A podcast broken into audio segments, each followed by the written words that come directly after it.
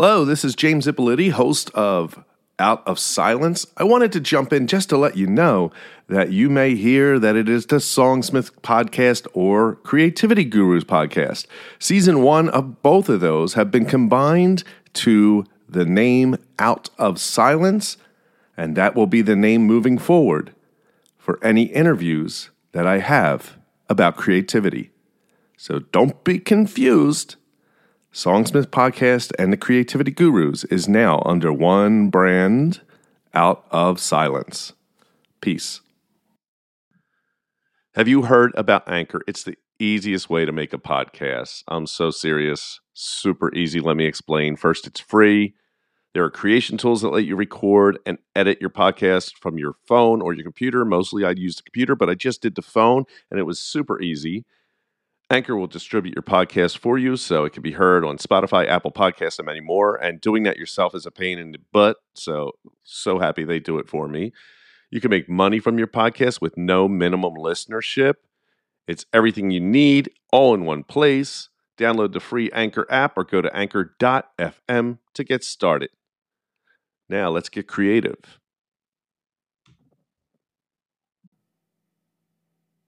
Welcome to this special spooky Halloween edition of the Creativity Guru. I am your host, James Ippoliti. On this edition, I speak with writer, director, producer Terry R. Wickham. We talk a lot about his new film, Devil's Five, and it's a long interview, so I don't want to get too much into what's coming up but a lot of spooky goodness. Terry is an amazing creator as well as a hardcore horror fan. So you will enjoy the hell out of this interview as much as I do. I guarantee it.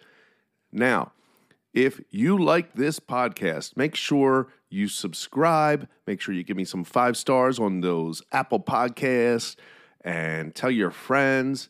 Now, since it is spooky season, I started a new Patreon called the Analog Horror Club. So if you like reading horror fiction or if you want to get your kids into horror fiction, what it is is I do everything without digital help. I write stories on a typewriter, photocopy it, and mail it to your actual mailbox. There are different tiers. The first tier, uh, the lowest tier, is called Tiny Terrors, where I do a one page horror story for ages 9 through 12. And then, of course, if you do the five dollars, uh, that would be an adult horror film. Um, sorry, film. An adult horror story that I type up on my typewriter of doom. It's a 1950s Remington super writer possessed by malevolent supernatural forces. Yes, it's an evil typewriter that lets me write scary stuff. So go to patreon.com slash James Ippoliti. I will put the that link as well as all Terry's links in the show notes. So, without further ado, let's get to my conversation with Terry R. Wickham.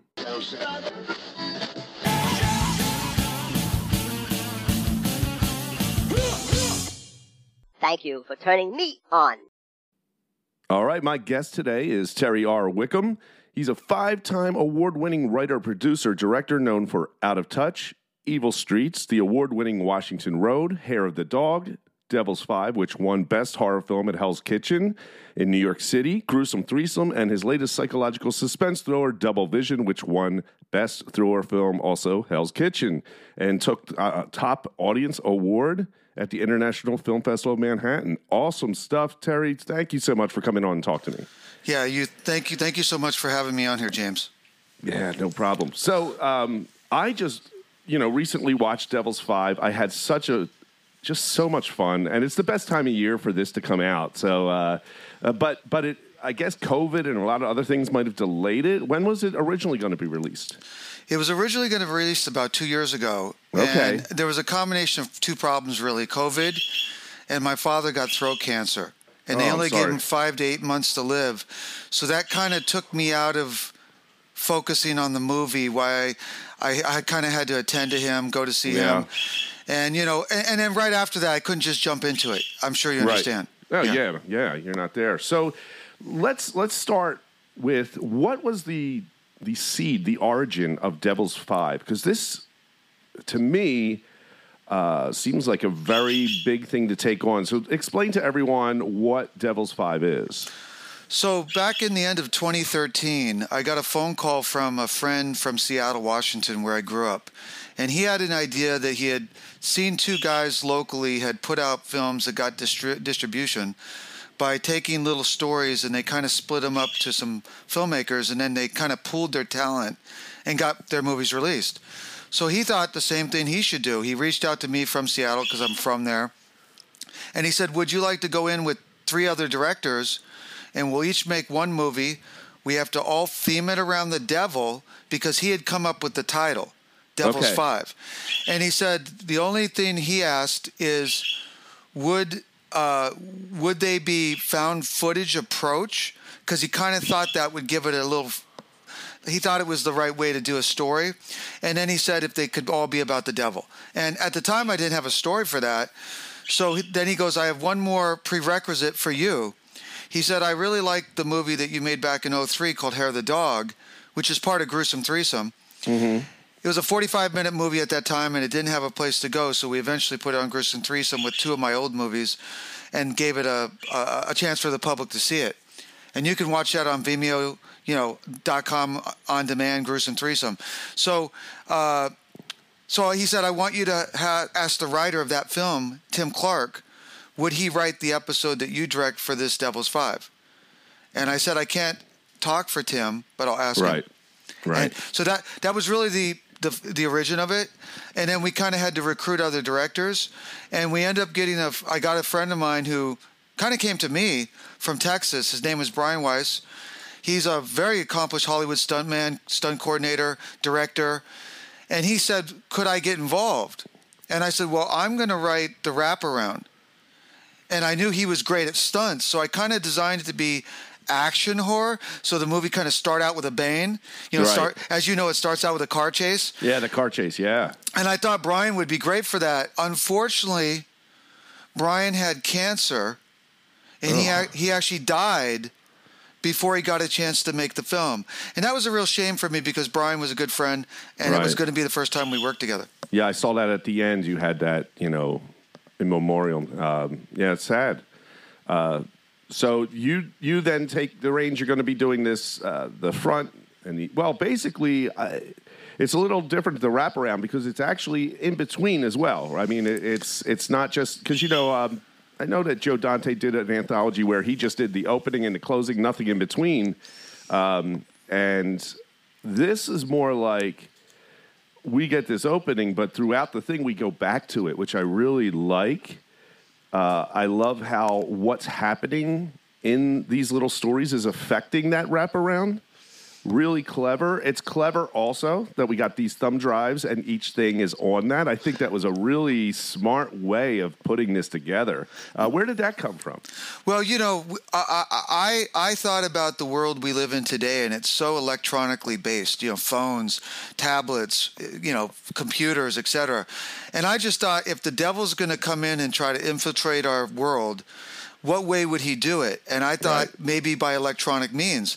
So I thought that a lot of people might get that. It also kind of ties to the ending, as you know, which I don't want to say. Right. And and I, I've seen a lot of anthology films where the where what's happening in the movies doesn't affect the people that are outside the movies. And I thought that that was a better way to make it connected because I saw someone recently reviewed it and they said the four movies have nothing to do with the, the movie, the wraparound. And it's not true. They're not watching no, that's not true at all. They're not. It it doesn't take much to figure that out. So they're clearly either you know probably stoned while they were watching it. Yeah. uh, because it, it absolutely makes sense. I mean, and- it's and, and I don't mean to interrupt you, but we actually, because we had time before we shot these, we made sure that they were integrating. So if you watch in the wraparound, which, like you said, is between beginning and in between and the end, some of the characters from those movies are actually in different movies. You've got mm-hmm. people from Stash in Choke, people from Choke, you know, so they're actually mixing. And a mm-hmm. lot of people fail to see that, which is really sad because we made an effort to tie them. You know what I'm saying? Yeah, and then, but and then the wraparound does affect the people that are watching the drives. I, I think those. It's not as important that they catch that stuff because I think those are fun Easter eggs for people to go and revisit the film for a second time.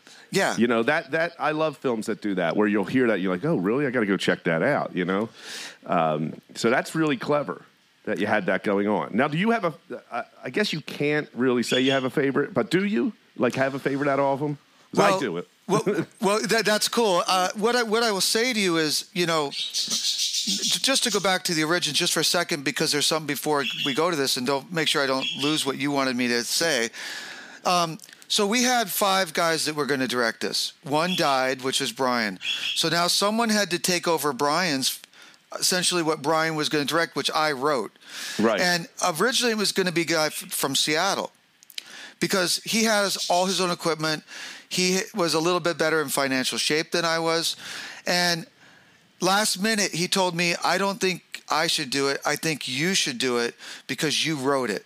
Right. So I kind of, it was right, right when I was about to direct Stash. You know, the movies were all shot at different times. Uh, Stash, which is the essentially the last movie in the movie movies, um, that was shot first.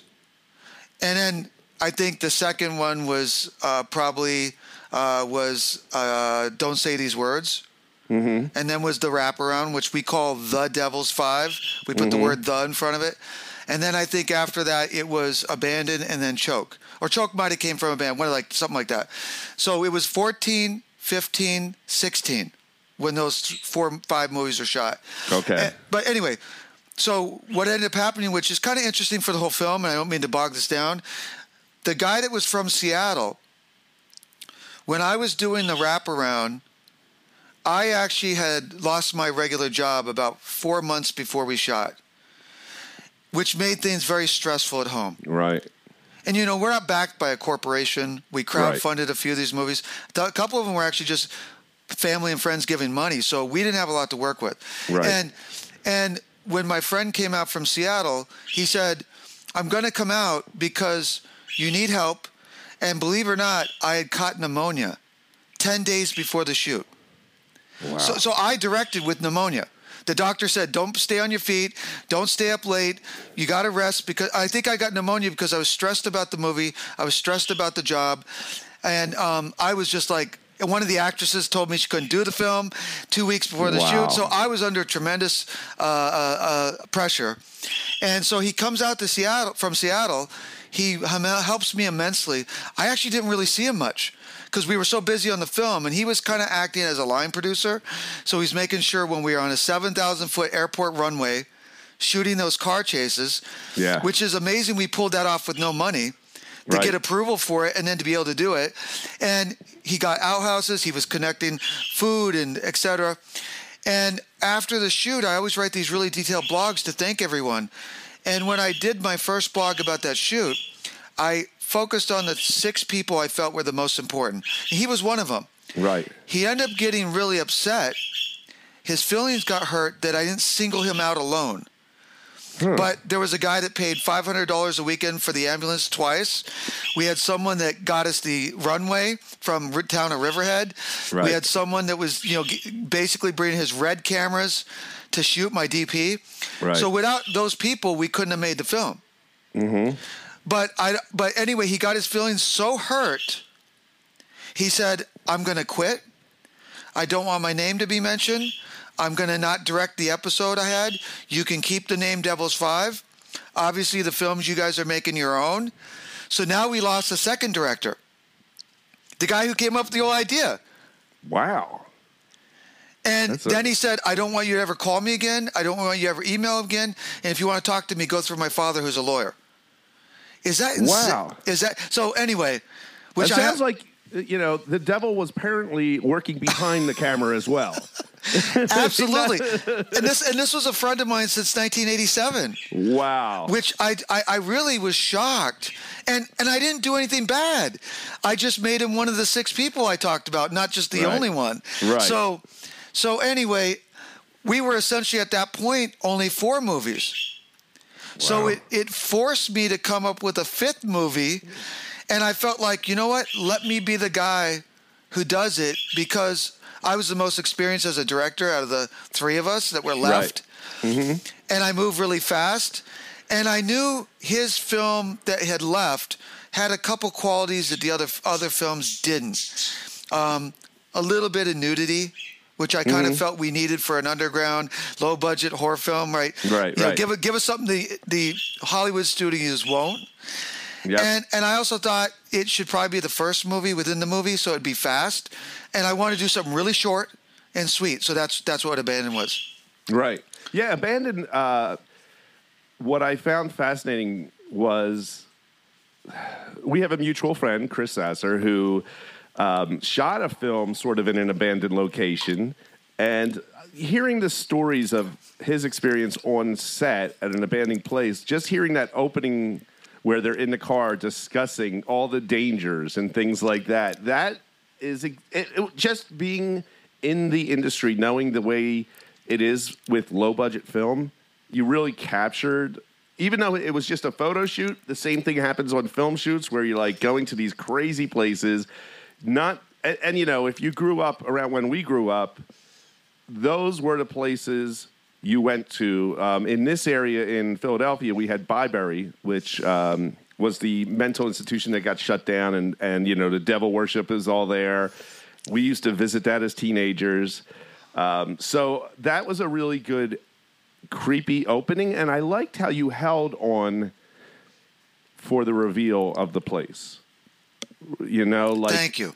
uh, I really appreciated that because at first I'm like, all right, he's got to show this to us, right? We got to see this place. And then when you do, it's worth the wait. That is a beautiful shot. Uh, what in a, what building was that?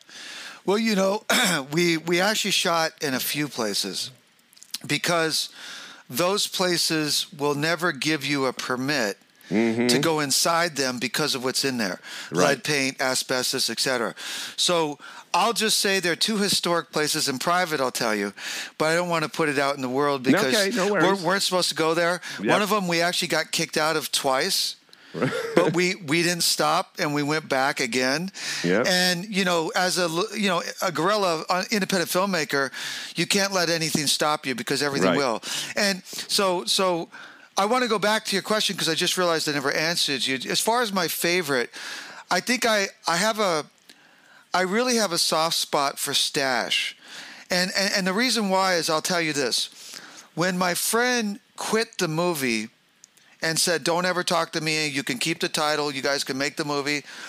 He said to me, the your movie stash, which was the first shot. So he, so the someone had shared the rough cut with him, Okay. Which is a big no-no on the on you know on a movie because they Right. don't know it's not done. We had no, nothing was complete. The fact is, we didn't have enough money really to hire a good sound recordist, so we only had half the movie with sound. Mm-hmm. And we found out that the sound that was recorded was not good enough to use.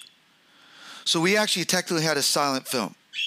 Right. And when this guy saw it, he said, "This is a movie that will never be able to be fixed. It's it's it's not watchable.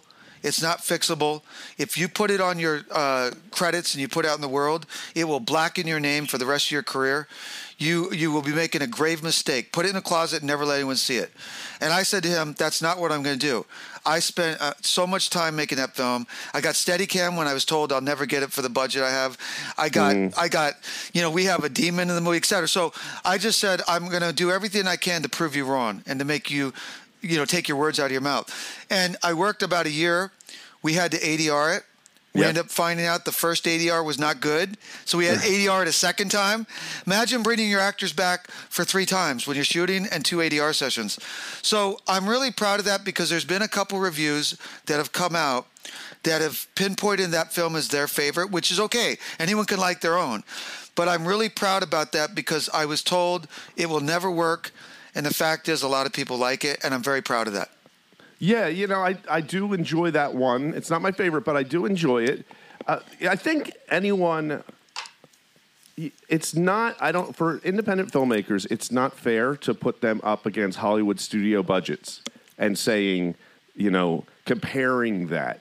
Uh, You have to sit there and, you know, compare apples to apples. And you're looking at an independent horror film, this is amazing to get what you did accomplished. And the ADR, I'll say this, it was to me good enough that I was not 100% sure it was ADR, Awesome. which I was really like, okay, this is either maybe it's my speakers on my computer, but like it was really well done with the ADR. And, uh, you know, and I'll go back to saying if the story is compelling enough, it doesn't matter uh, if there's some little things, you know, that, that pop up. And, and the idea of doing the geocaching, another brilliant thing to put into a film, a horror film using modern things. I thought that was, and it's it's like a little treasure hunt, you know. It, it was it was a lot of fun, and then to see how they used everything. I don't want to spoil anything, but you know, Yes. I enjoyed that episode a lot. Like I said, I did, but the, I'll, I'll go right now, unless you want to uh, follow up on that. Yeah, I'll just say that um, I can't take credit for the geocache idea, which was actually the writer of that film, which is Tim Clark, who wrote Hair of the Dog and also Gruesome Threesome Wraparound. So Tim, Tim had been in business in Spain. At the time he told me about it, which was right after that phone call in the end of 13, and he had said, he, he's, I said, Tim, this guy wants you to write a script. You have an idea? He goes, I do. I was on business in Spain. I went on this thing called Geocache, which, I, which at that time I'd never heard of. Right. And he said, I went on this thing and we went, I found this one and the guy was hiding and jumped out and scared me. And I thought, if we could use that in the wrong hands, imagine how that could work. So Yeah. I immediately saw the idea. And so, so in that episode, that was actually Tim's idea. And I got to give him all the credit in the world for that. Yeah, I actually did jump a couple times. Uh, You did? the- yeah, yeah. The, the first, and I watched it on my laptop. Uh, I, I watched it. If anybody wants to, I just went to Apple uh, Movies or Apple TV, and you can search movies Devil's Five, and I uh, watched it on that way. Really easy to get to anywhere. Where else can they watch it? Oh, they can get it at Vudu. They can get it at Microsoft. They can get it at uh, Amazon Prime. Amazon. Yep. Yep, it's all over the place. And Yeah, you can yeah. buy the DVD too from randommedia.com. Devil's Right. Five. Yeah, the first jump, and I didn't expect it, was your car scene when he he walks up to. I don't want to, but you know the the the, the guy who ends up killing everyone Yes. ends up, you know, Yeah, yeah, yeah, yeah. Without saying it, that got you. Uh, that got me. I didn't I didn't see it coming. I was I just like I felt like a like a fool because I'm sitting in my bed and I, I jumped back, hit my head on the wall. I love that. I love it. Yeah, yeah, good stuff. Um, so my favorite, and it's probably because where I come from, my my youth was, don't say those words. Is that Yep, yep. right? Yep. That was basically me in high school with my friends, and there were there were so many laughs as well. I uh, couldn't like when when he's has his grandmother come in with the vacuum. oh my god, so good, so Yes. good. That- Like those scenes were so good, and then. Uh, just a lot of the dialogue where he asked him where he got the jacket, the Fonz, you know, uh, just a lot of good stuff. But at the same time, I'm like, yeah, this is the 80s. This is pretty much who I hung out with. This is what we did. We hung out in the woods, you know, doing all that stuff. Um, so I enjoyed that. And I also thought it was probably really simply accomplished. I'm not sure. But that scene where he kept disappearing and reappearing, Yes. that was really impressive. Thank you. But was Thank- that just basically like him running to another spot? Well, well, I got to be in truth. That that episode's directed by George Brianka, so that's Right. George's movie. So, I, I don't want to say how he did it to ruin for the people out there Okay, to yeah, break the illusion. don't, don't. But but but uh, but I think he and his editor and his DP did a really wonderful job with that. You know, really, George. I couldn't catch any any like cuts. yeah, I don't and- know how. And, and, and to tell you the truth, that's based on a real story that happened in Northport, Long Island. You can look it up online. Uh, there was a gentleman, uh, some high school kids in Northport, uh, Long Island, who had uh, murdered a boy, cut his Mm-hmm. eyes out, and they blamed it on Satan, which ended up not being true. They were just drugged out. So they were high on drugs. Right. But, you know, heavy metal and Satan was kind of, if you remember back that time, kind That's of exactly right. in the media culture and parent parents and Tipper Gore and all that other stuff. You know, so he kind of played with that for this story, um, which is pretty cool, right? It's ingenious. Yeah, yeah. It's why I really enjoyed it was because it was short. It was called the Satanic Panic, and you know Geraldo Rivera had a whole show on it. Uh, had Ozzy Osbourne on, you know, talking about Satanism. Uh, and you're right, none of it was true. yeah, I just enjoyed it because of that time period. Um, it had a, you know, obviously it's one of those found footage. It, it was the most found footage of all of them, I would say. yes. Yes.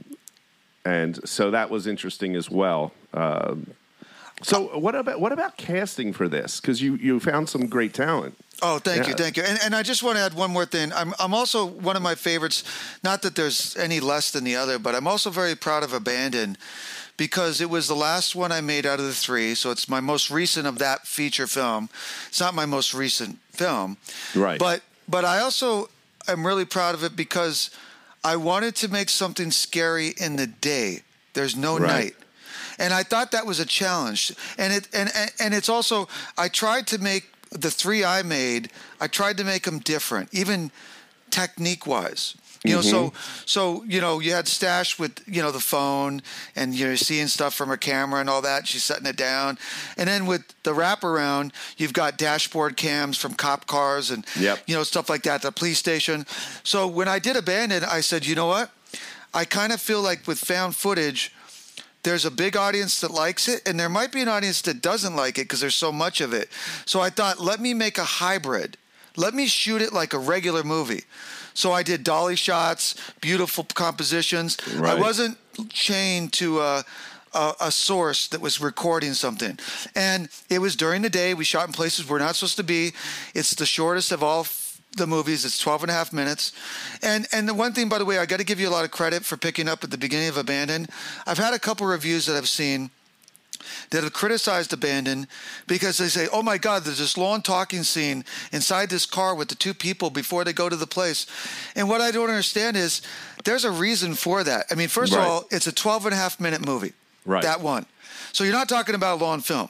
And if if you if you know anything about filmmaker, which I think I think a lot of these reviewers don't, Right. is the theory of Hitchcock is let the audience know something ahead of time. Right. So then they have to wait for it and there'll be that apprehension, that suspense.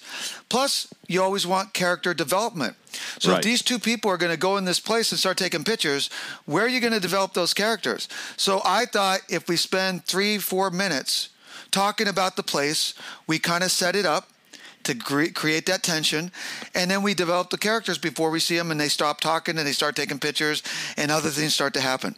So I give you a lot of credit for liking that opening because that was very intentional Right. for, for multiple reasons. Yeah, you know, there's yeah, the Hitchcock thing is the you know, there's a bomb under the table. You know, there's a difference between you know terror and suspense and things. Um, and the, the other thing you brought up reminds me of um, it was on Evil Dead, and Sam Raimi was talking like with Bruce Campbell and Rob Tapert about the opening and saying, "Wow, people would just not put up with this today." Because we're trying to build character, we're trying to get story, we're trying to get all that meat there. So when the shit hits the fan, Yeah. you're going to be invested. Yeah, and, And- I, and and I really think I really think James that that we've got all these people saying, "Well, you've got to make it short. You got to have all these cuts. You got to cut this down because we have a short attention span." I really believe that when they're doing that, you're playing into it. You're feeding it. You've got Right. we, we've as a society, we've got to break that. That's not a compliment.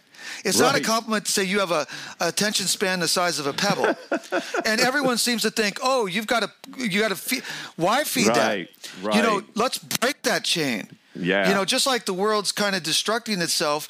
When, I heard William Shatner say when he went up and he saw it from space, that he was horrified because he mm. says he sees that 50 years from now. And I'm not trying to get too environmentally conscious or political, but but the fact is, in terms of movies, when everybody's talking about the short attention span cut, I'm not. I, I don't want to play into that.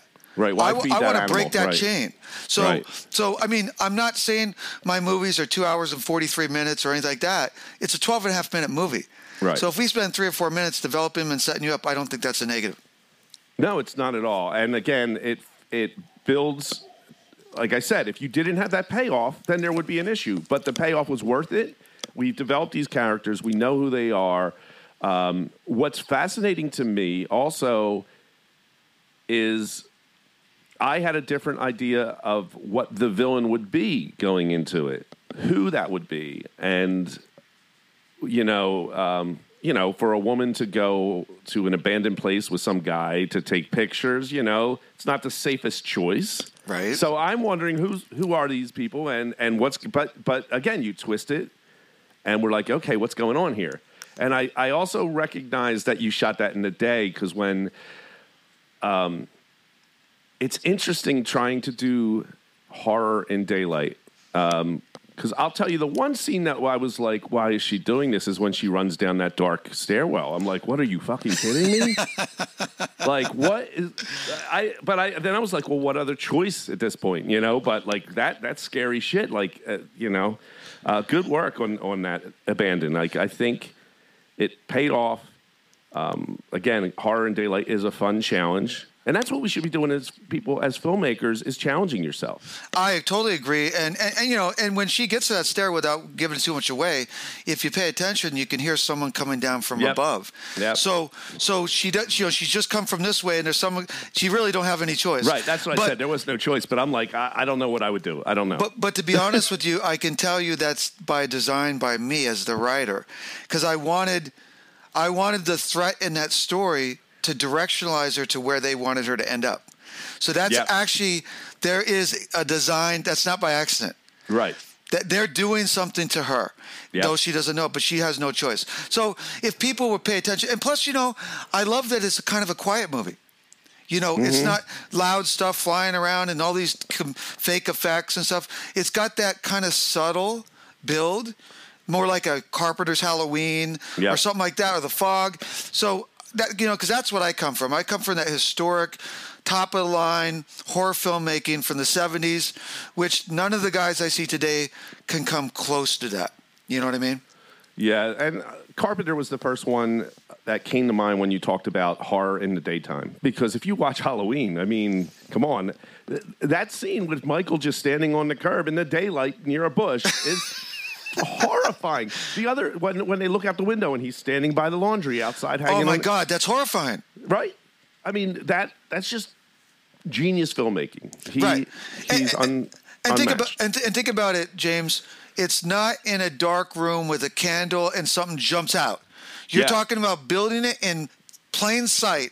Yep. I think that takes a lot more talent and imagination, creativity, and directorial vision than to have a loud noise Yes. jar you with a with a jack in the box, so to speak. Yeah, it's cheap, you know. Yeah. you know, it's it's just a cheap way out, and and I agree. There are some filmmakers, um, like I like the Conjuring movies. I think, Without a doubt. yeah. I mean, but I think he's playing along those same rules that we're talking about. I think he's rooted more with the '70s than he is Yes. with with the you know cut every five seconds filmmakers today, you know, or, or two seconds. Yeah, But So- to answer, answer your casting, I want to go back there. Yeah, I'm always yeah. trying to keep. So uh, you know, when you have a low budget movie like this, you have to go by any means you can. So with I, I can't speak for George and Edwin. Edwin made choke and George made don't say these words. But with me, I went. I use uh, a site called Breakdown Express, which is connected to a site called Actors Access. Mm-hmm. You know, and then I also used Backstage.com, and Okay. I would audition actors. Uh, you uh, believe it or not, I did it mostly through Skype.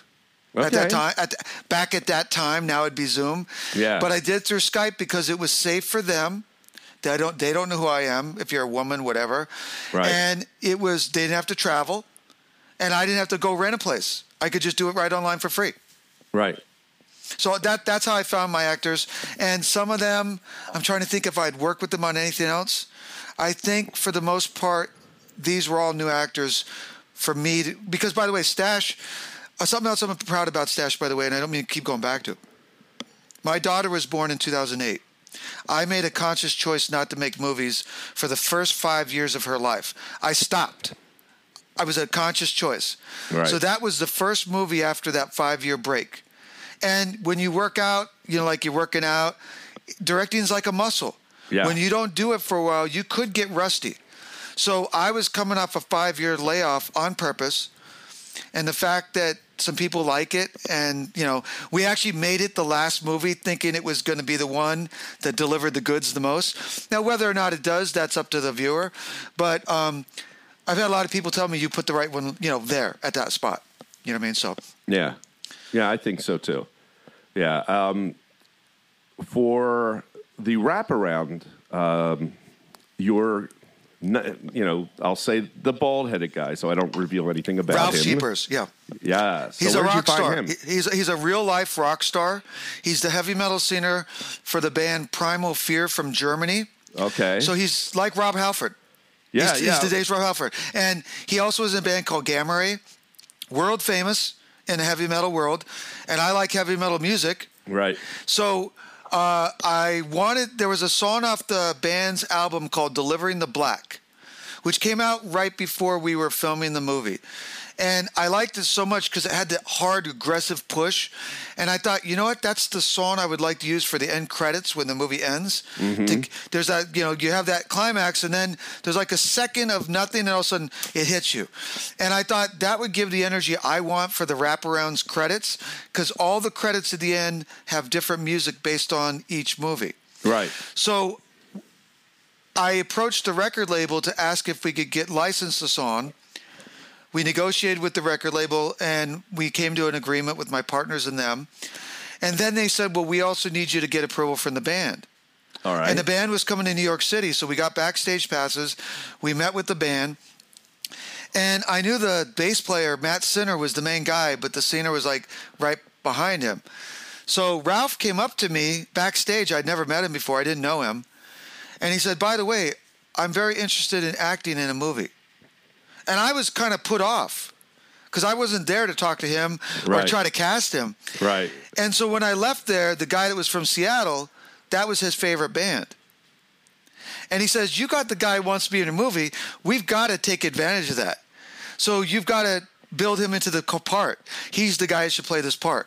Because I think I originally wrote him to be kind of like a criminal, uh, you know, kind of a muscular kind of, which he fits, right? Right. He fits. So anyway, that's how we got him, and he's a true life rock star. So it took a little bit out of our budget to, to fly him from Germany to here, Yeah. and to put him up in a hotel, which I'm pretty a genius at. I am getting a hotel for free for him at their best suite. It was pretty amazing. I have a talent for that. So Wow. so he got like the best suite in the hotel. It was pretty amazing because you know I you have to do those things when you have no money. But That's right. I have to tell you, I've worked with a lot of actors over my 30 years as a director. And to work with a real like rock star, you might expect like diva behavior to be pampered. Was not the case. Work like a demon, great down to earth guy, had no kind of hang ups or anything like that. Um, was on a different time zone. He was here for basically about four days. And he was much better than any of the especially younger actors we had because they are the worst by far. They don't have the same work ethic. They don't have the same intelligence. They don't have the same drive. And to work with someone like him he's him, him and i are very close in age. We're actually Right. born in the same year. And Okay. so uh, i give him a lot of credit because i thought he did a great job. He was very grounded and uh, i was very happy he was part of the film. Yeah, I enjoyed him uh, a lot and in that scene, and uh, I especially love the little uh, accents, the, the um, German speaking when he would say those scary words in German. It was just like I yeah, thought, I thought, you know what? When I, because I wrote that and I produced it and direct that movie, and so when I was writing it, I said, you know what? We should have a couple places where it's in foreign language because Yeah. he's kind of speaking under his breath what he's saying, and they don't understand it. But then we put subtitles of what he's saying. Yep. Did you? So you like that? Oh yeah, yeah, that was a really nice touch. Uh, Really awesome. nice I'm, I'm glad you like that because I thought it gave it a different dimension, right? Yeah, I mean, it puts him in basically, um, and, and, you know, you get the sense he's aware of what's happening. He knows what where what kind of shit's coming, and you know they just keep wasting their time instead of listening to him. Exactly. And I think those those little moments uh, just really push that idea even further. You know, Thank you, thank you. And and, and by the way, I, I've got to say because I I mentioned Abandoned and Stash as two of my favorites. I can't leave out the wraparound. You know, they're like babies, so you're not going to dislike any of them. Yeah, yeah, but, yeah. But but that's the biggest film I've ever shot. Crew Rise. We had 60 people work on that film, and for a mo- movie that doesn't have a lot of money, which is a credit to my crew. Look, I, I didn't make that by myself. I had Right. si- I had 60 people. So Wow. so you know, uh, that's not an easy task to juggle all those people and to make it work in in unison. But um, especially when you have pneumonia, which I did when I Yeah. made that film.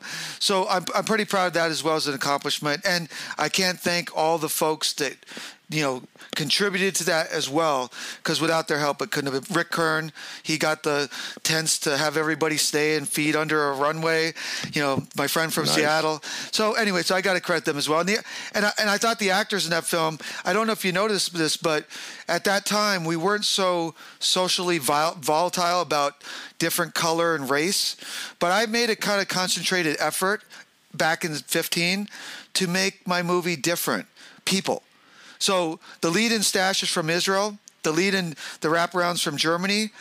The woman is from she's uh you know she's from uh, Latin descent, and then the lead from Abandon, the female is from Africa. She's, Yep. she's from Ghana. So Yeah, you know- we have a worldwide uh, cast.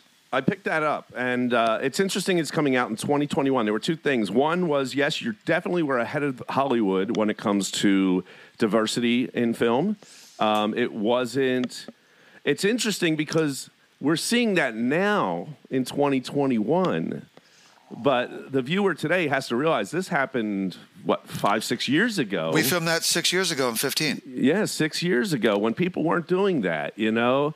And so now it seems like, okay, here it is. But that, that kudos to you. I mean, major props for that because that is something Hollywood, again, always behind the eight ball on everything. Uh, and, uh, you know, not until people start demanding it. But you were ahead of the game there. I, you know, applaud you for that. The other thing that I found interesting that I wonder if people will get was in Abandoned, you bring up here, take the mask. Now, that has a whole different play in 2021. which I know it's because you're going to abandon and you got asbestos and things like that, but it almost felt like, okay, well, we're wearing masks because you know, COVID. Uh, Yeah. It was, it was interesting. Like, I'm like, all right, I get it's not COVID, but it works either way. Yeah, yeah, like, yeah. oh, Obviously, yeah, and obviously we filmed that in April and July of, of sixteen, so it was way before COVID. Yep. But but you know the reason why we used it was because they were in that place with that dangerous Yep. stuff, and, and and as a director, But you know the reason why we used it was because they were in that place with that dangerous Yep. stuff, and, and and as a director, to be truthful with you, I'm very conscious of being conscious of my cast and crew's health and safety. So I had I'd, I'd done a lot of research about that environment, and I offered masks to everyone, and I mm-hmm. said, "Listen, I want you to be comfortable. If you want to wear the mask, you can. If you don't want to wear the mask, that's your choice. But I at least want to give it to you as." A responsible leader of the production. Yeah. And- Do you think uh, John Landis would have did that? Probably, Probably not. not. Probably not. Knowing Probably what, not. how John works from afar, but Yeah. uh, but uh, I, I will tell you when we shot the second day of that filming, uh, it was in July 23rd of 16, and on that day in Long Island, it was the hottest day of the year. It was 97 degrees, and in that place that we were in, there's no air conditioning or fans because there's no electricity. It's abandoned. So we're filming in this place with dust and debris. And I got to tell you, it was the air is dead, like it's still. And Yeah. we were sweating our butt off. I'd had my mask on for like three or four hours. The sweat was pouring down my chin. I got to the point where I said, I can't take it. I got, I got to take the damn mask off. So I actually took it off and I said to myself, Am I going to regret this years later for doing that? Right. And I went to see a doctor afterwards, and I said, "Should should I be concerned?" And he goes, "Unfortunately, you're not going to know for about 20 years." But he goes, "I Yeah. doubt I doubt that for that period of time, for a few hours, unless you really kicked up the stuff." Yeah, yeah, I would say no. Right. Yeah, because you'd really have to like basically scoop it up and start deep taking deep breaths for it to to matter. Exactly. Not that little bit, right? Yeah, You had a cigarette. If you had a cigarette once in your life, that's probably equivalent of that. Exactly. And, and, I, and I wanted to go back to Devil's Five for one more thing about the people you're talking about, the world and, you know, the different races in society. Uh, I, I really tried to be innovative and diverse about the cops because if you remember the detectives in that room that interrogate, Yep. you know, the guy, you have a white Caucasian older male, a black younger male, Mm-hmm. and then an Asian woman Yeah. Yep. how that is that was very much a focus of mine not because of what's happening now because it wasn't then i just thought i just thought that's our world and I, I like to call my actors the human landscape Right. But, but at a, I'm looking at their height, their body size, skinny, big, boobs, no boobs, uh, you know, dark hair, blonde. I'm looking at all those things, and I like to mix it because I think it's more interesting than if they all look like supermodels and they all look the same. Don't, don't, Right. Like you look at Renny Harlin movies in the 90s and the 2000s, you had like all look like same height, same model, everyone's a supermodel. And I'm like, he's a great director and I like his work, but that kind of gets a little tiring. You know Yeah, I I mean? mean uh, that, that's the way. Even when Lost was on television, I said, you know what? Why why is it that people who are in these like apocalyptic or end of the world type things are so attractive? Like, you know what? What's the worst? Your your worst story is that you're stuck on an island with beautiful people. Like, it doesn't sound like a problem to me. No. you know? No, and, and, Yeah. and- and going back to Abandoned, I have to give a lot of credit to Siaki Tete, the actress who played the model, because when I was doing that movie, I had a real dilemma, which was I wanted to have a tiny little bit of nudity. There's no sex scene, as you know, there's no sex scene, Right. but I thought we need a few seconds, and so I thought, okay, I'm going to have to cast an actress. We don't have a lot of money how am I going to get uh, an actress that's willing to do that for the financial situation that we were in? And so I knew that was going to limit my choices of who would be willing to even do that based Right. on the parameters.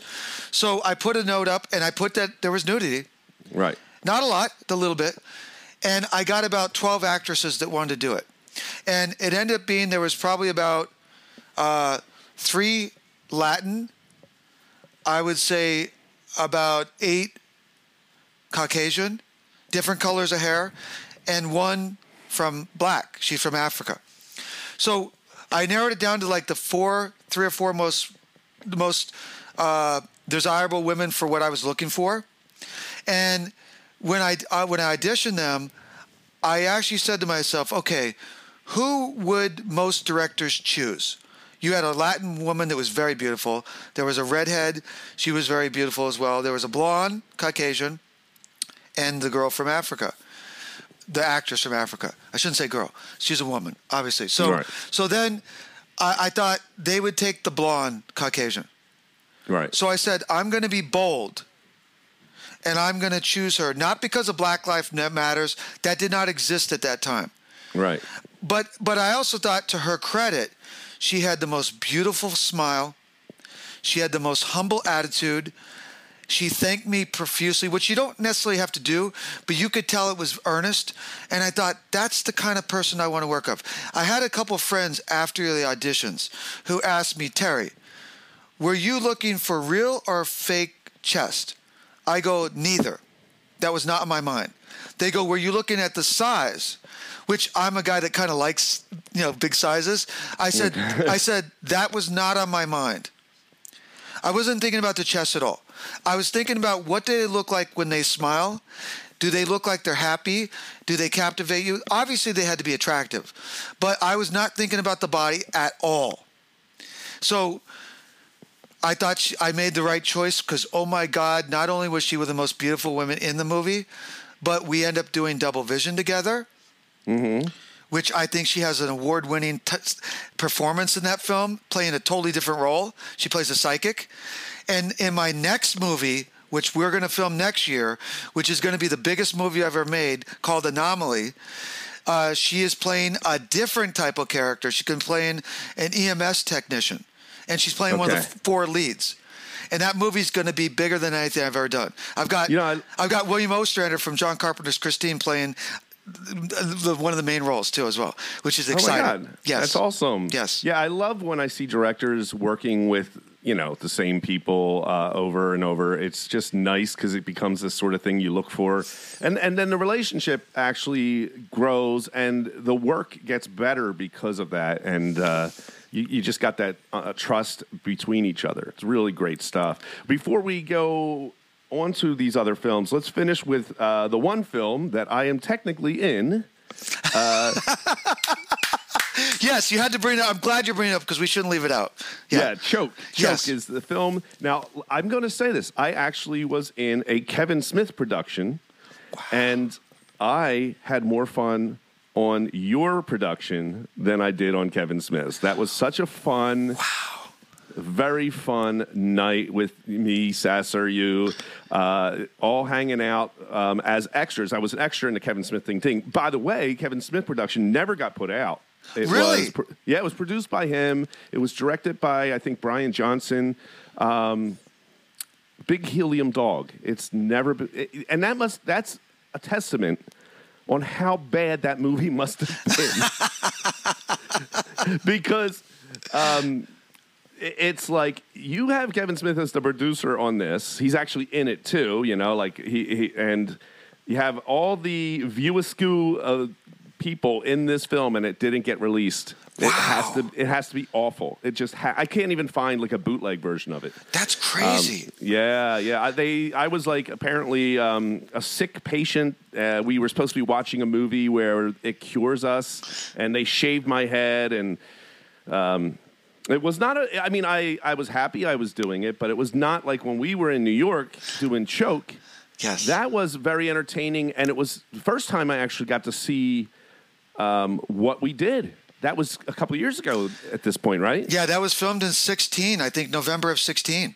Yeah, Yes. and and so we were on a uh, rooftop in in New York City. Beautiful location, right? Beautiful. Beautiful location.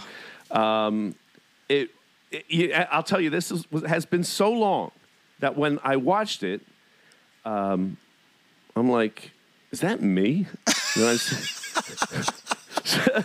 And, I s- and then I said, what the hell am I wearing a suit for? Yes. Right? Yes. And then I was like, oh, it's supposed to be, yeah, because I completely forgot. wow. I, I remember I remember the experience, like enjoying the hell out of that night. But I forgot that we were dressed up nice, and I'm like, wow, I, I don't look so bad. You Yeah. know, like yeah. uh, uh, I haven't dressed like that in a while. but a suit and tie, I'm like, wow, that's probably the last time I wore a suit and tie. Wow. Um, but that was an interesting piece, choke. Um, very much. Very much. I, it reminds me of David Lynch. Yes, I was going to say it's definitely experimental. it's like an art film and and you know for the people that are considering watching devil's five i think that's something about the movie that is i think a, uh, an attractive thing they're not all the same you know choke's got like an a surrealistic, surrealistic art david lynch feel uh, don't say these words kind of has that a reverent humor, kind of Porky's Yeah. out in the woods with Evil Dead kind of mix, and then you've got the other three we've already talked around. So, yeah, I, I thought. And by the way, I got to give Edwin a little kudos the director of Choke, who wrote Choke and produced it and directed it, um, he f- was my director of photography on the wraparound and Stash. Okay. So he shot three of the movies. Mm-hmm. And George is in the wraparound, the guy who directed Don't Say These Words, as a pimp at the end of the movie. I don't know if you remember him. He plays, Yeah. he plays, um, we called him uh, Mr. Jingles. and, and he's got the hooker. So, so you know, you've got the directors appearing in the movie. You've, but, but I agree with you. Choka has some different. It's, it's a different animal, and I thought that rooftop scene was so much fun. Yeah. Edwin came to me after he saw how I could make my movies and get things for free, et cetera, and I'm good at that. And he said, Could you get me a rooftop full of directors and cast and crew? And I did. Right, I went out to Chris and you, Yeah. and a bunch, all the other people there, and we had a great time. Right? Yeah, it was an amazing time. I mean that that was so much fun, and like I said, I've been on other sets before, and that I you know just the way it was handled, it felt like a party, and there just happens to be a movie being shot, right? And it wasn't so bad to have a pretty girl that you could kind of pick out as your date. Because I said, let, let me let the director pick their choice, so to speak, even though I really casted them, right? But that was fun to me. I mean, we were just acting, of course. It wasn't dating. right. But did that kind of make, none of the ladies there were unattractive, right? I know. I was telling uh, Sasser that I'm like, because I don't think I don't know if he's seen it yet, but I said uh, I, I forgot. I said I look better standing next to these beautiful people. I'm like, had I been alone, it might have been a scary movie, but with me there and them, I was like, wow, like this this puts me on another level. I might get a, uh, some more acting work from that. I hope. Yeah, that'd be great. Yeah. That'd be great. No, but that was a lot of fun, and so um, I, I think if you- if anybody wants to enjoy this holiday season, you can go rent or buy Devil's Five. Um, I like that it's an anthology because if you do have a short attention span, watch 12 minutes of the first movie, put it on pause, go get a drink, come back, watch the next one. You know, why not? I mean, it's it's basically like five episodes. You know, um, of horror. You know, I I, I I call it a love letter to the fans because it was a labor of love. You know, none of this was corporate backed. We did all we could to make the best movie we could. Look, we're not working with Hollywood crews, right? and a lot of those crew members are donating their time. May not got have paid. You know what I'm saying? Not everybody got a dollar for this, so you got to credit everybody's value. There's 180 people worked on those five movies, and I give right. I give them a lot of credit for doing that. That's right. And I didn't get paid, just so everybody knows who's listening. I got paid in beer and hanging out with beautiful people. Yeah, and we had and we had dinosaur barbecue for dinner that night. If Oh I- yeah, yeah, that So- was great. Um, so it, yeah, so it's a great. I, again, anybody who first of all, I don't listen to trolls on the internet. Like anybody who's on the internet and, and they are trolling, that's because they are just sad. All right, so what I'm saying is everybody should go watch Devil's Five. Um, if you have something positive to say, absolutely put that on there. But don't listen to trolls. Um, they have nothing better to do with their life. And honestly, uh, like Terry, I think you and I uh, and our friends are watching film on a different level. And if if you appreciate film, you're going to get why certain choices are made. But if you're just, you know, looking for, you know, junk food of film, you're not going to get that here. You Th- know, th- thank, thank you, and I, I, I, really appreciate you saying that because I think that what I remember when I talked to Bob Clark, the late Bob Clark, you know, Black Christmas, Christmas Story, Porky's. Mm-hmm. yeah, great stuff. He told me that sometimes you have to educate your audience and your Mm-hmm. critics and your critics, and because he says they don't always understand the circumstance, they don't appreciate it. I think with these trolls, what they're doing is they're possibly swaying a person that would enjoy the movie by all their foul, vile language and hateful remarks. I don't know if it's people that can't make movies that are frustrated or if they're just people that are unhappy with their lives. But I would think as a society, if you like horror films, you should nurture them. You should realize that not everybody's working with the same, you know, resources. And I, I don't know about you, James, but if I have a choice to watch something on a night after I come home from work, I would rather go after the independent little horror film than the most recent Blumhouse release that you know is pretty much going to be exactly what you expect.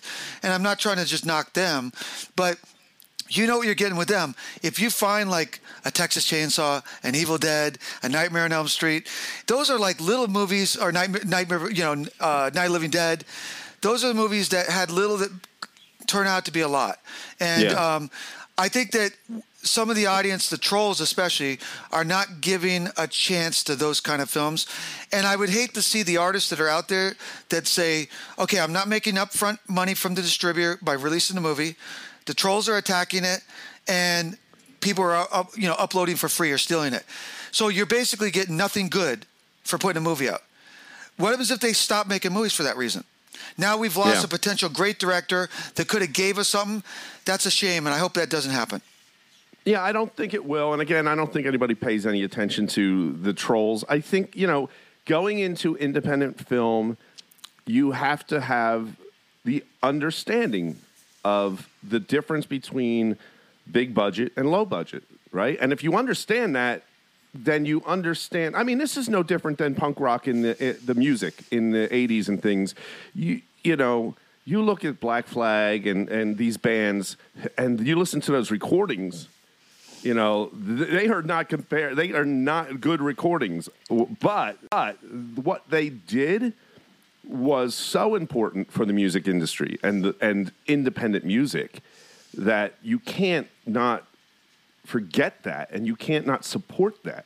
If we don't support independent film, you're going to have these same awful, like kind of cookie cutter horror films. And again, I, I we talked about this before we recorded, but I have no interest in seeing a new Halloween or a new Scream. Uh, I honestly want new stories, new directors.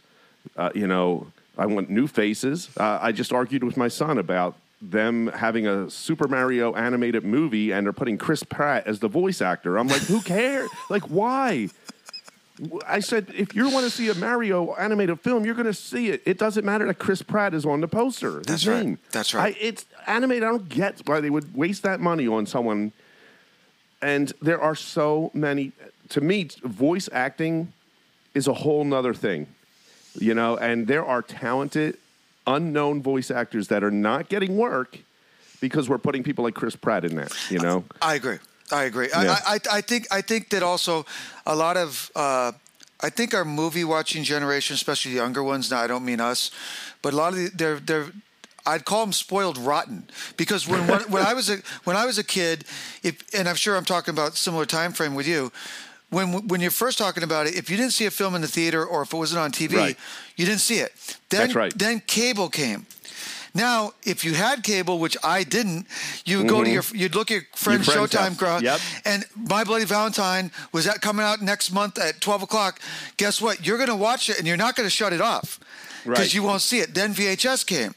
Then you know Laserdisc and DVD and all this other stuff. So today people have so much accessibility, even their phones they can watch the movie. Right. I think they don't value the movie. They're like, oh, I can shut this off. I can start it Well, whatever I want. They Yep. don't care. No, well, that that is entertainment. Period. Everything is disposable at this point in their eyes. Uh, you know, movies, music, everything is basically yeah, whatever. But that said, there's no reason for you not to watch Devil's Five, right? It's not like, you know, back when we were younger, you had to put down that money and and choose a time, hope it didn't get sell sell out. You know, like now, Devil's Five is a few bucks. That you, you're gonna you gonna pay more at Starbucks Or Right? McDonald's. Or McDonald's. or McDonald's. You're gonna pay more for something that's harmful uh, to your body, where you could pay the same or less to watch Devil's Five and get a few hours of fun. There you go. There you Right? go. I think that, and you know, to me, that's the bottom line about the movie. It's to entertain you. Yeah. You know what I mean? That's what we're trying. We're not trying to change the world. We're trying to give you, uh, you know, two hours of entertainment with the credits. So, so I'm, I'm really glad you feel that way. And I think, I also think that if you think of movies, like you said before, and I don't mean to beat a dead horse, but, you know, in baseball, you've got Major League Baseball, Triple A, Double A, Single A, and I think there's even below that. So when you're looking at movies, not everything is a major league movie. Right. You've and got- you know what? I'll tell you right now, I have more fun at the Trenton Thunder minor league games Yeah. with my kids and going doing that than going to the Phillies. Right. You don't have to p- spend as much. Right. You get closer to the players. There's Yep. less a crowd, less traffic. The same as with Devil's Five in movies like that. Why Yeah, not enjoy exactly. enjoy them what they could give you, what the big ones don't give you. Not only that, is I'm sure, um, you know, somebody sees it and they like it, they can let you know and you can talk to them. Absolutely. You know, uh, try getting a hold of, you know, Del Toro. You're not, you know, It's not going to happen. It's not going to happen. No, you, you don't even know if he's reading. Is he? Most of these people who are making films and acting in films, they don't even control their social media. No. you know, you're not going to get in touch with them. So it's like I like the independent film world, especially the horror film world, and the true independent horror film uh, aficionados. They know they can watch Devil's Five and enjoy the hell out of it. And it's almost like those little things that make it independent is what makes it so enjoyable. Thank in you. my eyes. Amen. You know? Amen. So let's talk about where you're going, what you got coming up. Like these, you've been working hard, it seems. Yeah, I have. And by the way, I, I, I know I said it before, but I just want to reiterate. Uh, if people can also see gruesome threesome. Now, when they see that, I put it out myself on Vimeo.com on demand gruesome threesome. Um, it's it's two of my really old movies. One was made in '96. And one was made in '97. They Wow. were they were part of the movie Evil Streets, but because Evil Streets had a third film by another director, they took their movie and kind of put it out themselves in another platform. When we decided not to release Evil Streets digitally, so uh, the only way you could see these two old movies is you could watch, and, and they're almost like a time capsule. They Yeah. were they were shot on SVHS Oh man, that's wonderful. with really primitive equipment. I love that. I've got one actress in the movie has huge boobs. Her name's Serena Lee. She was a superstar in that field. She's not an X-rated actress. She was a big boob model, and she plays in the second story called Stock. And in the third movie, we took care of the dog, which is a really good psychological serial killer movie. So we kind of put them together with a new wraparound, which was shot about three or years ago.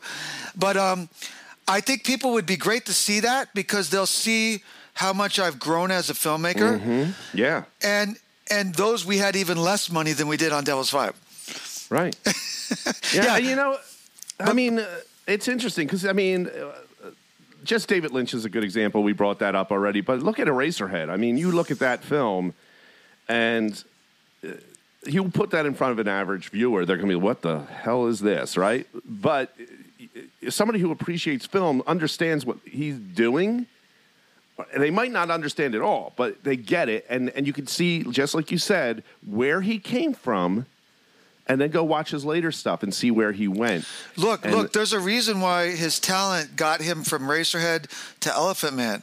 Yeah, and then to Yeah. Dune, and then to you know the other movies he's made. So hopefully people will see that same ascension with Devil's Five, Gruesome Threesome, Devil's Five, Double Vision, and now the next thing I make will be Anomaly. Anomaly. Yeah. So what's double? Uh, let's talk about Double Vision. What, what's that? And when will that be out? So, so Double Vision is a psychological thriller. I, after doing three horror films about the devil and Gruesome Threesome, putting it out, I kind of wanted to do something different. So I, I, I wouldn't call it a horror film not out of shame, but just that I didn't try to make a horror film. Right. I, I wanted to go make like a Hitchcockian thriller. Okay. So Nice. it, it's a movie that deals a lot about people and their relationships. So there's you know friendship, love. I actually my first idea was I want to do a love story.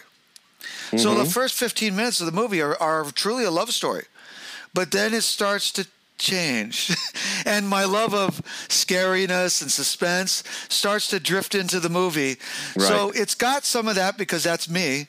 Right. Um, and as a filmmaker, the thing I value the highest as a storyteller, it is suspense. You know, suspense Mm-hmm. could be: is the girl you love going to say yes when you give her a ring? That's right. Are you going to find out you have COVID?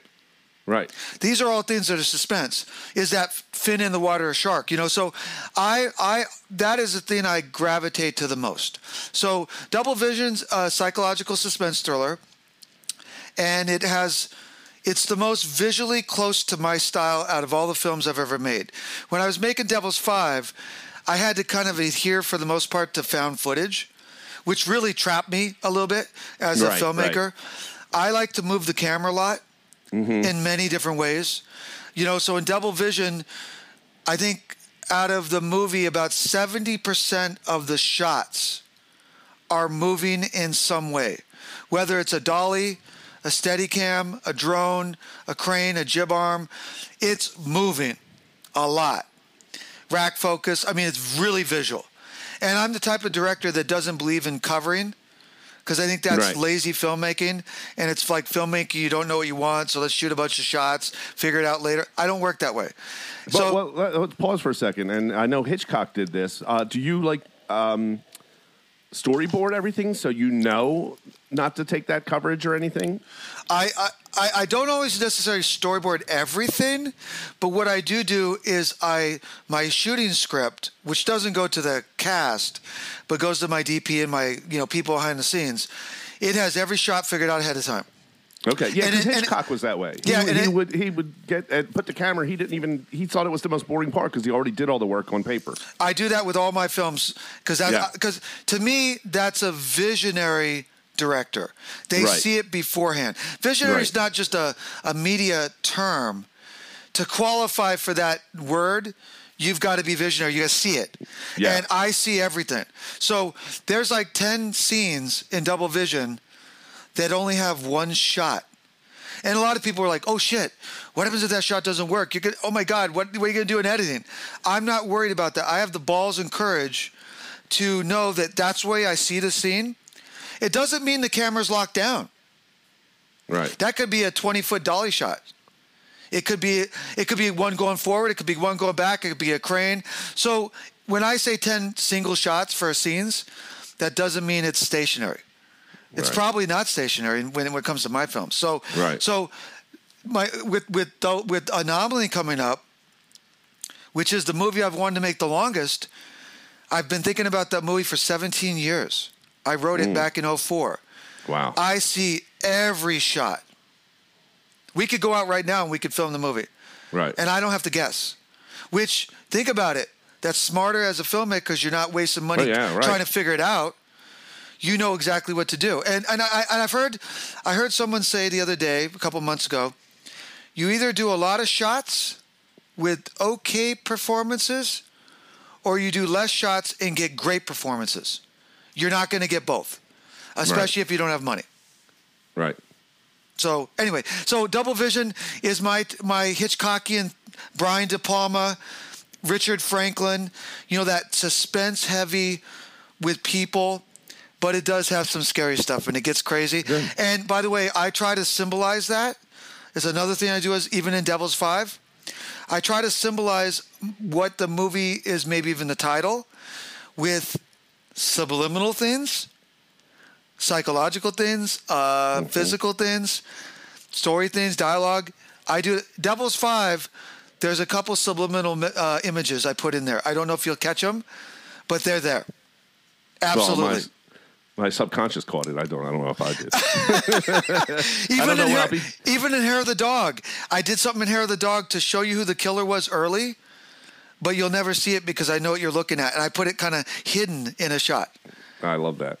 Th- So, that- what, is, is Double Vision finished shooting, or Yeah, it won two awards last year. Oh, is it out? be- But- yeah, so so I have not put it out, and I'll tell you why. okay? One of my movies I self-distributed, which is Gruesome Threesome, Mm-hmm. and one has a distributor, which is Devil's Five. Right. I had never gone through the distributor part of it to see how that worked. Do we start to see funds? How does it get out into the world? So I wanted to see how that went before I decide which way I want to go with Double Vision. Makes sense, because yeah. you know my name's above the title on that, and I'll tell you why. If I write it, I produce it, and I direct it, my name's going to be above the title. It's not just an egotistical thing. I have to brand myself as a filmmaker. And the truth is, Right. John Carpenter is the director that inspired me to become a director with Halloween and The Thing. Right. So I'm doing what the guy I idolized did. So, um, and hopefully the movies are good enough to justify my name being there. But if someone else wrote it, I wouldn't do that. Like it's Right. not, it's not above Hair of the Dog, because Tim Clark wrote that. It's not above, you know. So so it will be. So a- uh, wait, but but John Carpenter doesn't have a problem with that because he put John Carpenter's Christine, right? Mm-hmm. Which Well, at that, at that point, he was big enough as a filmmaker because Yeah. because he had done Assault and Halloween and The Fog and Escape from New York, so he had the right to do that. Whereas right now, I'm kind of at that Assault on Precinct thing, or maybe a little below that. Hopefully, Okay. Ano- Anomaly takes me into that Halloween level. if you end up directing a Stephen King uh, script, you're going to make sure it says Terry R. Wickham. If I can be uh, that level at that point. Yeah, you. Yeah, I'll make sure. I'll call you up and say, "Yo, you tell that's in the contract." Yeah, well, you know, you're, you're going to be able to tell it's my movie because I think one of the problems I have with some of the filmmakers today is not to be overly negative. A lot of them just kind of look the same. You can't tell who did what, you know. But when you're talking about Cronenberg, Yeah. Craven, Romero, Carpenter, Hooper, Hitchcock, Friedkin, you could tell that movie was theirs. Yes. If Yeah. you watch, And, uh, if you watch a Terry Wickham, or Wickham film, you will be able to tell it's mine. Do you think, and I argue with uh, Sasser about this all the time, there are any, um, I think there's a few directors out today that you can say that about. I would say Tarantino. Yes. Um, I would probably say Del Toro, definitely. Yes. I'm trying to think. There's not many, though. Probably, I will count on one hand how many I would say. Uh, especially the newer ones. Um, you, know, Yeah. you can't count the old, you know, Scorsese and all those guys. But Right, but, right. But but I, I would say few and far between. I, I would also say that about Paul Thomas Anderson. Yeah, Anderson. Yeah, I would say that about him as well. And and I think Tom Tykwer from Germany. Run Yeah. Little Run, Winter Sleepers, Princess and the Warrior. He's one of my favorite directors. I love his work. Um, I actually think the best director that's new that came out in the last 10 years that has worked on a higher level than, say, I'm working, et cetera. I don't want to ever say myself, is um, I think that Fede Alvarez, who did the Evil Dead remake and Don't Breathe, and the the they have the sequel to one of those movies, big movies. I can't think of the name. He is freaking genius. Everything he Yeah. does is brilliant. Camera, acting, suspense, violence.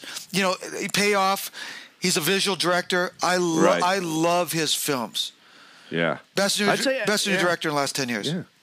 Edgar Wright's up there for me as well, and he's actually going to be in Brooklyn this weekend because he has the last night in Soho, which I'm interested to see what that's going to be. Yes. Um, but I do enjoy his stuff. Um, so yeah. So where can people find more about Devil's Five and Double Vision? Where can they find everything online? Well, if you go to um, mantaraypictures.com, that's my official site. There's links to everything. Whether you want gruesome, Devil's Five, want to find out about Anomaly, you want to find out about older movies I made, you can watch music videos. I have a YouTube channel show called Into the Depths with Terry R. Wickham.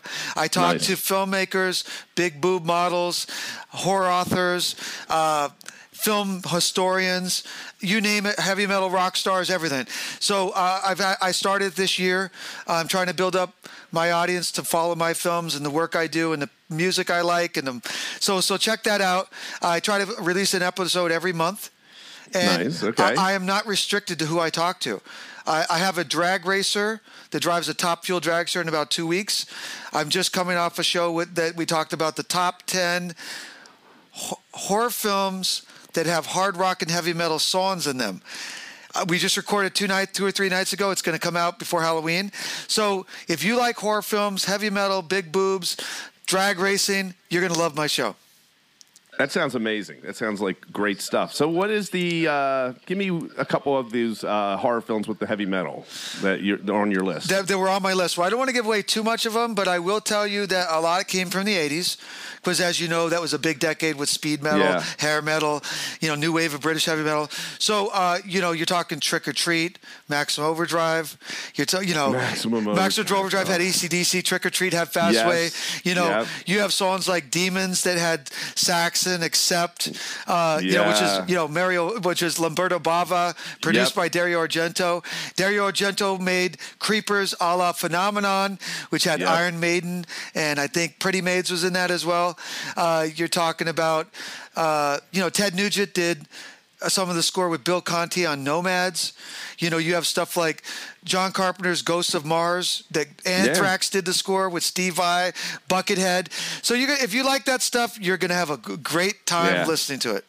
Wow, sounds wonderful. Well, Terry, I really appreciate you coming on and spending some time with me. And um, when you figure out how you're releasing Double Vision, I'd love to have you back on. That would be fantastic. And if you haven't seen Gruesome Threesome, check it out.